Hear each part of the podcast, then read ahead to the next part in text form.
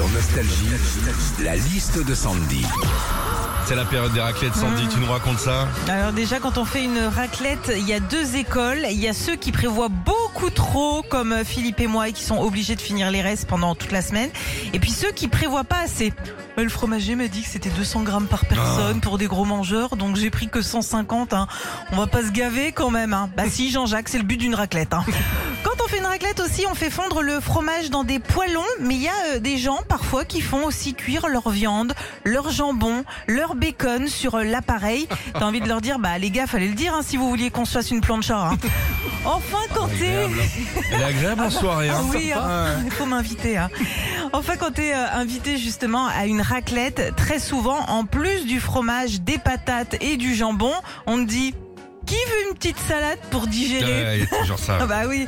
Alors non, hein, faut arrêter avec ça. Quand on sort d'une raclette avec les dents du fond qui baignent, le seul truc vert qui peut t'aider à digérer, c'est un jet 27. hein.